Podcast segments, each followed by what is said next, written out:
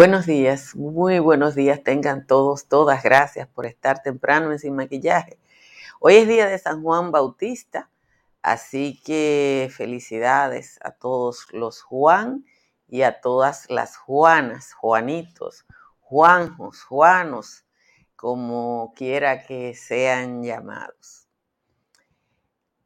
La Suprema Corte de Justicia de la República Dominicana está conociendo eh, la solicitud de las autoridades de los Estados Unidos que piden en extradición al presunto narcotraficante Julio de los Santos, conocido como Julito Kilo.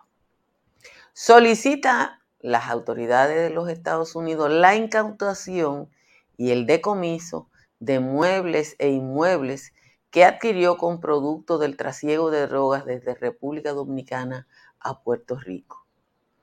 La solicitud de incautación y de decomiso que realiza Estados Unidos contiene una lista de 34 bienes, entre las que se incluyen una plaza comercial, residencias, vehículos de alta gama, armas de alto calibre y varias embarcaciones. Las embarcaciones que utilizaba para el trasiego de cocaína. Ayer los jueces María Garavito Ramírez, Francisco Antonio Ortega Polanco y Fran Euclides Soto Sánchez se reservaron el fallo. Yo, que no sé un carajo de derecho, estoy loca por saber qué decidirán los jueces de la Suprema en este caso, porque va a sentar un precedente bastante interesante y más interesante aún en momentos en que el último argumento de los legisladores para barajar la ley de extinción de dominio sobre bienes eh, obtenidos de manera ilícita es la retroactividad. Estoy convencida de que la decisión en este caso será la base de Gringolandia para manejar en el futuro sus decisiones en torno al sistema de justicia de la República Dominicana. Sí se puede decir que eh, aquí hay un sistema de justicia.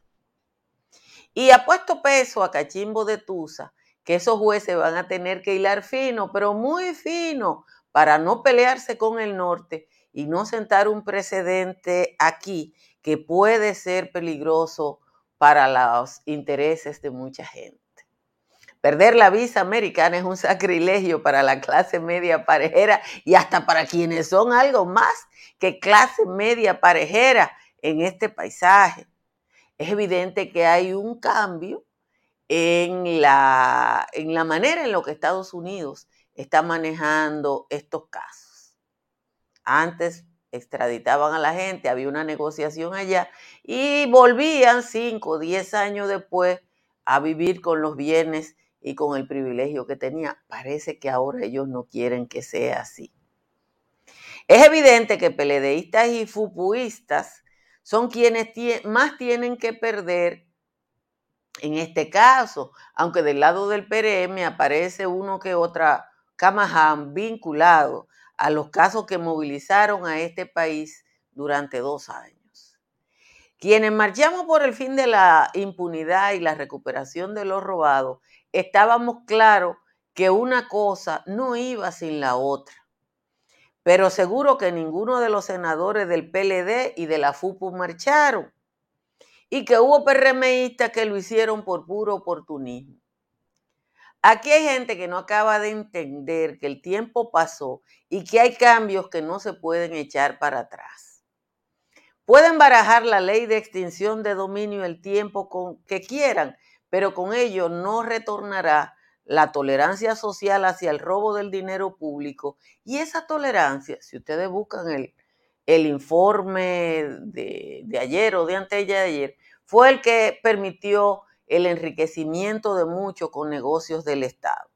Si ustedes buscan el informe que acaba de aparecer, en el que la República Dominicana mejoró en su capacidad de enfrentar la corrupción, una de las cosas que resalta es que la sociedad civil y la población en general se ha hecho intolerante ante la corrupción y el enriquecimiento ilícito. La ley de extinción de dominio, señores, es como la fecha. Siempre va a llegar el día de mañana, el día después. Y todo el que ha tenido una deuda sabe que ese día llega, que la fecha no se detiene. Lo de ayer fue una escaramuza, una guerra que puede ser larga. Y yo le voy a decir una cosa, tanto a uno como a otro. Este país está lleno de gente que tiene paciencia, mucha paciencia, y que estamos dispuestos a esperar lo que sea necesario. Decir que hace calor es poca cosa. Santo Domingo a esta hora, ahora, a las 7 y 5 minutos de la mañana, ya está en 26 grados Celsius. La Romana está en 25. Santa Cruz de Barahona, Puerto Plata, Nagua, están en 24. La media a esta hora es 23 grados Celsius en gran parte del territorio nacional. Los valles altos sin cambios porque Calimete está en 15, Constanza está en 16, San José de las Matas, San José de Ocoa Cacao en 17, Jánico y Hondo Valle están en 18 y el Cercado está en 19. Vamos a leer el resumen de las principales informaciones a esta hora. El proyecto de ley sobre juicio de extinción de dominio y decomiso de bienes ilícitos entró en la fase de ruptura en la comisión bicameral y los senadores de los partidos modernos y de la liberación dominicana se acusaron mutuamente y por separado de obstaculizar la aprobación de la pieza. Los senadores PRMistas Farideh Raful, Antonio Taveras, Cristóbal Venerado Castillo y Melania Salvador acusaron a los opositores del PLD y de la FUPU de unirse para tratar de incidentar las reformas institucionales con las que se ha comprometido el PRM. Un estudio, oigan esto, eh, oigan esto, eh, Joel tiene el estudio. Un estudio del Banco Mundial revela que los estudiantes dominicanos y de América Latina retrocederían más de 10 años en el aprendizaje de matemática y lectura debido a la pandemia del COVID y que tendrían peores puntajes promedio en las evaluaciones eh, que en las evaluaciones educativas del 2003. En República Dominicana, en los estudiantes de tercer grado, 7 de cada 10 alumnos no alcanza el nivel mínimo de comprensión de la lectura. O sea, 7 de cada 10 no saben leer cuando llegan a tercer grado. El promedio regional es 44, o sea que República Dominicana virtualmente duplica el promedio regional. En matemática, 8 de cada 10, 8 de cada 10 está por debajo del promedio regional, que es 48.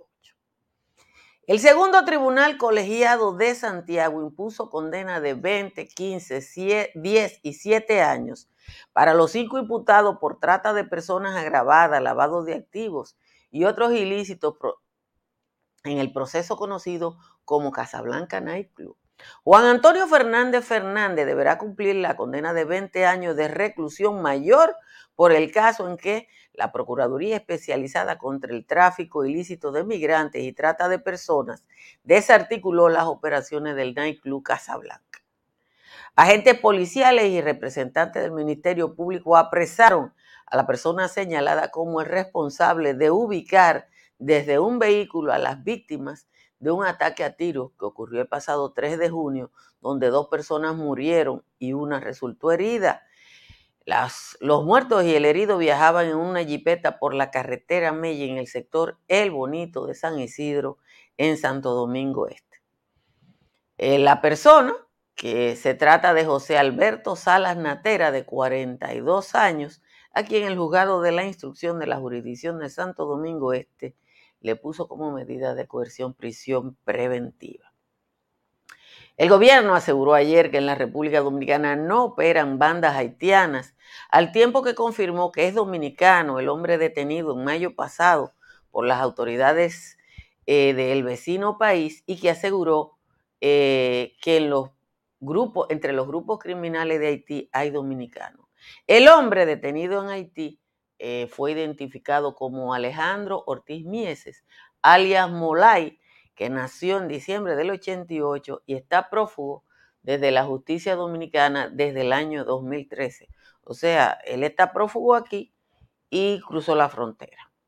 Una comisión bicameral del Congreso, oigan esto, una comisión bicameral de nuestro Congreso está desde ayer en el complejo turístico de su colega Antonio Marte, denominado Rancho Guacamayo Hotel y Restaurante, y ahí van a pasar dos días revisando el proyecto de modificación de la ley que crea el Sistema Dominicano de Seguridad Social. El Rancho Guacamayo de Antonio Maite, ubicado en Bonao, fue inaugurado hace tres, cuatro años por el expresidente Danilo Medina. En ese momento se dijo que había costado más de 100 millones de pesos eh, y ahí hay cerca de 100 habitaciones. Esta es la segunda vez que los legisladores van al rancho Guacamayo para estudiar la misma ley, con los cuartos suyo y mío, porque ustedes pueden estar seguros que no es gratis.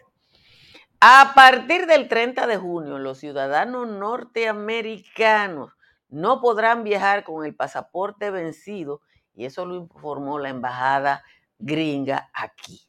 La Embajada de los Estados Unidos en Santo Domingo cuenta con la capacidad de emitir pasaportes de rutina y de emergencia sin tiempo de espera excesivo, externó la delegación en un comunicado. El Tribunal Supremo de los Estados Unidos de mayoría conservadora amplió ayer el derecho a portar armas al tumbar una ley del Estado de Nueva York que prohíbe llevar armamento en público. El fallo tuvo el, el voto favorable de los seis jueces conservadores del tribunal. Ese es el efecto Trump. 15 republicanos, y esta es la información contraria, se unieron a 50 demócratas para frenar las armas de fuego después de que ambas partes acordaron que la inacción ya era insostenible tras los atentados del mes pasado en Búfalo y Ubaldo, que conmocionaron a Estados Unidos. La medida cuenta además con un presupuesto de 12.300 millones de euros, que son 13 mil millones de dólares, y permitirán endurecer la comprobación de antecedentes de los compradores de armas, impedirá el acceso a las armas de fuego a un mayor número de personas y ayudará a los estados a poner en marcha leyes de alerta que faciliten a las autoridades sobre la retirada de armas a personas consideradas como peligrosas. O sea que ayer se avanzó y se, se eh, retrayó también el tema de las armas de fuego en Estados Unidos. Miren,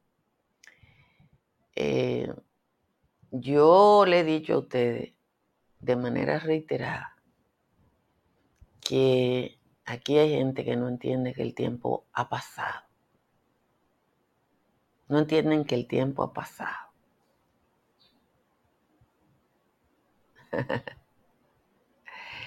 y no entienden que el tiempo ha pasado porque los representantes de los partidos políticos insisten en las mismas prácticas. están evidentemente que es el PLDismo, FUPUismo, quien está planteado en evitar que se apruebe una ley de extinción de dominio de carácter retroactivo, porque ya ellos se robaron lo que se iban a robar, o por lo menos lo que se pudieron robar. Esa es la verdad. O sea, si tú no puedes, si tú apruebas una ley de extinción de dominio a partir de Ahora, como aquí hay abogados y gente que sabe mucho, yo quiero que me digan qué es lo que va a pasar ahora. Cuando de, Gringolandia pidan la extradición y de paso que le lleven a ellos los bienes producto de los ilícitos. Porque yo no soy abogada. Yo no soy abogada pero es un precedente. Es un precedente. Hay un cambio casi imperceptible, casi imperceptible en la política de Estados Unidos hacia los casos de narcotráfico. Y yo consulté hace unos días a una fuente eh, a propósito de la solicitud de extradición del señor Vladimir, eh, déjenme buscarla aquí, déjenme buscarla por esta vía. A propósito de la eh, nueva solicitud de extradición del señor Vladimir, que ya, ya estaba, ya había sido extraditado Vladimir García Jiménez y un hermano que ya había sido extraditado en la, desde Estados Unidos en el caso Quirino. Y esa persona a la que yo consulté me dijo, mira, es probable que otras personas que ya han sido extraditados, que ya han sido juzgados y condenados en los Estados Unidos, vuelvan a ser extraditados ahora. ¿Por qué es posible que eso pase? Bueno, porque en Gringolandia decidieron que no van a dejar pasar una. Y que como no se puede contar tanto con la justicia de aquí y hay mucha gente que ya delinquió, por ejemplo, el caso de narcotráfico, el mismo caso de Toño Leña, y que no hay manera que aquí se conozca, bueno, ellos lo van a volver a solicitar ah, con el argumento de que hay otros delitos cometidos después de ese acuerdo el, acuerdo que fuera. Acuérdense que Quirino llegó a un acuerdo que incluía la, la ¿cómo que se dice? Acogerse a la ley de protección de testigos. Y que después decidió venir para acá. La fuente que me dijo eso me dijo, espera sorpresas. Entonces, vamos a ver cómo va a hilar fino la Suprema Corte de Justicia, porque ¿qué es lo que están pidiéndole los gringos cuando dicen, eh, devuélvame 34 bienes? Ay, gracias por lo piropos esta blusa y lo vieja que es. Sí, lo vieja que es. Esta blusa va a cumplir 10 años, si no los tiene, pero yo creo que, es que lo va a cumplir, porque recuerdo como ahora cuando eh, la compré. Pero por eso hay que, como dicen los compradores, hay que comprar cosas de calidad, porque duran y no le da ni gripe. Señores, ahora que hace calor, instale paneles solares de Trix Energy para que como yo se ría ante la factura eléctrica. Con los paneles solares de Trix Energy, su factura eléctrica puede bajar hasta un 99%. Llame al 809-770-8867 o escriba al 809-910-2910. Y si usted va a intervenir una edificación, llame al 809-534-17 par de 9 de Estructuras Morrison. Estructuras Morrison analiza la vulnerabilidad la calidad de la estructura que usted tiene y le hace las recomendaciones para una intervención de calidad. Y ahora que estamos en temporada ciclónica, proteja su casa o su negocio con las pólizas de incendios y líneas aliadas de Seguros Pepín. Llame al 809-3 par de 33003 o escriba por WhatsApp al 809-412-1006 para que le informen. Y cerca de usted hay una farmacia Medicar GBC.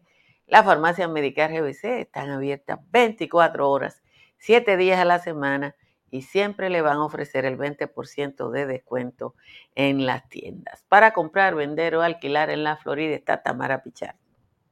Tamara está en el 305-244-1584 y lo puede ayudar también a comprar en cualquier estado de la Unión Americana. Aproveche la oferta que tiene Altis para la activación de su internet doméstico.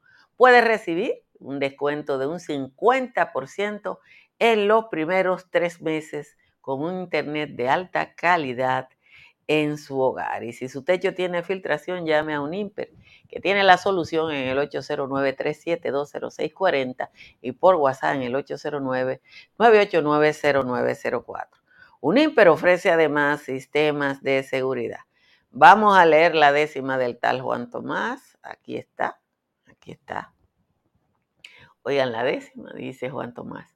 Se dice que cuatro años nunca serán suficientes para que cualquier presidente pueda redimir el daño que la corrupción de antaño haya impuesto en el país. Por eso apoyar a Luis parece necesidad, muy pese a la terquedad que implica su entorno gris aunque Luisito acumula más que suficiente mérito, a su lado hay un pretérito que su propósito anula. La carga que como mula Luis soporta en su cocote podría armar un despelote si no la suelta en agosto, impulsando cambio de rostro y soltando su aguizote.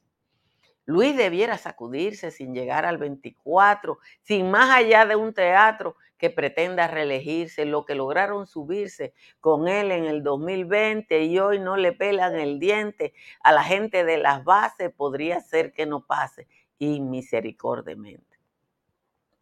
Si Luis aspira a cuatro años, di que por necesidad, pero sin la terquedad de esa partida de Uraño, ese entorno le hace daño al turquito presidente. Despréndase de esa gente que no aporta por venir, porque lo van a fuñir. Téngaselo muy presente. Esa es la décima medio reeleccionista del tal Juan Tomás Miren, ayer no pude aclarar algo que quiero hacerlo ahora con calma. A propósito del comentario de una persona que insistía que yo estaba ayudando al gobierno a ocultar casos de COVID. Miren, yo no sé si el gobierno oculta casos de COVID o no. Lo que sé yo es que yo tengo que creer en las estadísticas oficiales porque esas eran las únicas que había, que hay. Ahora, si alguno de ustedes si alguno de ustedes tiene un mecanismo de documentar todos los casos de COVID en toda la provincia todos los días y me lo manda, yo digo, miren, hay una estadística mejor que la de salud pública.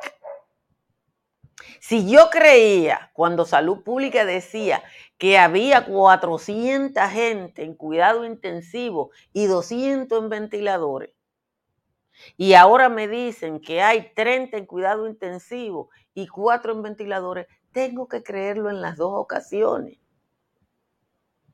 Dice Pedro Mirtil Núñez que, que yo soy su amor platónico. Yo quiero un amor que no sea platónico, Pedro. De verdad, yo quiero uno de verdad. Volvemos a la estadística. Entonces, eh, los profesionales de la comunicación tenemos que creer en las fuentes acreditadas. Nosotros tenemos que creer en la fuente acreditada. A mí me da mucho apuro creer en el Banco Central, pero el único que hace encuesta de lo que está pasando es el Banco Central. Entonces, si usted, si alguien tiene un mecanismo estadístico válido, me lo manda y yo digo, miren, miren qué aporte más interesante, pero yo no puedo decir lo que me sale de la barriga. Yo no puedo decir lo que me sale de la barriga, ni puedo creer que lo que falta en lo que pasa en su barrio, en su calle, en su pueblo, es lo que está pasando en la República Dominicana. Porque nosotros tenemos provincias que tienen cero casos y tenemos provincias que antes no tenían muchos casos, como la provincia de Peravilla, y ahora lo tienen. Entonces, eh, quería aclarar eso porque la gente dice cosas con mucha facilidad y yo no la puedo decir con la misma facilidad, porque yo soy profesional. Ah, que yo estoy compitiendo con CNN en audiencia en YouTube. Ay, qué bueno, eso me hace sentir bien. Si uno se siente bien cuando le dicen que uno está eh, cosa. La otra cosa que quiero comentar tiene que ver con un artículo que ha escrito el inefable José Fran Peñaguaba explicando Juan Tomás tiene que leer eso. ¿Por qué Luis Abinader no se puede reelegir? Y a mí me da mucha risa. Yo soy antireeleccionista. O sea que yo estoy coincidiendo con Peña Guava porque yo he sido antireeleccionista siempre. Y como yo siempre he sido antireeleccionista y creo que eso siempre nos ha hecho daño, miren, ahora yo estoy coincidiendo con Peña Guava, que ha escrito un enjundioso artículo para explicar por qué no puede haber reelección ahora. Ese mismo Peña Guava que fracasó hace dos semanas, cuando anunció que 11 eh, organizaciones que habían apoyado al PLD ahora se iban a la FUPU y después salió la foto de, de la misma gente el pasado domingo en la actividad del PRM. Pero sucede que yo era antirreeleccionista cuando Balaguer, después fui antirreeleccionista cuando Hipólito, y sigo pensando igual, que eso le ha hecho daño al país, aunque la ley, en este caso, lo, lo prevé, la constitución lo prevé. Pero el hecho es que él se sintió muy cómodo con las reelecciones de Leonel y se sintió muy cómodo con las reelecciones de Danilo y no escribió nada. Entonces uno cuando ve esto, que, que con, cómo la gente aquí cambia de uniforme, se tiene que reír, porque eh, ahora está buscando todos los argumentos, porque él está fuera del palo. Que para mí, ¿cuál es el mejor gobierno que hemos tenido? Para mí no, porque yo no, no. Aquí el, la Pucamaima desarrolló un proyecto en, los años 90, creo que fue, que determinó que para la mayoría de los dominicanos el, gobierno, mejor gobierno que habían tenido era el programa para las iniciativas democráticas yo tengo los documentos por ahí en algún sitio, pero debe estar digital. Eh, determinó que el gobierno de Antonio Guzmán era la administración mejor valorada en la República Dominicana.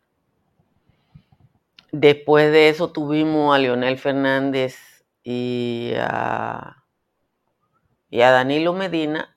Habría que ver qué piensan los dominicanos si todavía el gobierno de Antonio Guzmán sigue siendo eh, el gobierno mejor valorado por los dominicanos. Ustedes saben que Guzmán representó un, un regreso a los derechos y a la democracia en la República Dominicana y parece que nosotros eh, como pueblo valoramos profundamente eso. Eh, y, eso, como le digo, no depende, la gente valoró, fue una encuesta en el largo plazo. Eh, y, eso fue lo que pensó la población dominicana ah, en ese caso. Eh, bueno, eh, hoy es viernes, día de San Juan Bautista. Ya sabe la gente que se quiere, que quiere que le crezca el pelo, vaya a un río, córtese el pelo y tire los ríos abajo eh, que en el Nisao de mi juventud era lo que se hacía. Se entendía que el pelo a uno le iba a crecer eh, tanto como el río se lo llevara. Yo no sé si era verdad, pero uno gozaba muchísimo con las noches de San Juan, porque eh, el baño de San Juan es nocturno. Eh, yo no sé por qué tenía que ser de noche, pero uno se iba en la medianoche al río en Misao a, a, esperar la madrugada de San Juan, fiestas patronales en San Juan de la Maguana y en muchísimos otros lugares de eh, la República Dominicana. Que tu prima era de la que se cortaba el pelo. Yo nunca me lo corté, pero me encantaba que doña Mapura, la vecina de mi casa, que sacaba los permisos, porque era así. Mapura le sacaba el permiso a toda la muchacha del barrio y se iba con nosotros y llevaba un cubo de con un baño de hojas y flores olorosísimo. Entonces uno se iba a bañar y ella de paso le echaba esa agua olorosa. Pasen un feliz fin de semana, pórtense bien. Dice Joel que, como siempre, que hoy es viernes y el cuerpo lo sabe. Bye bye.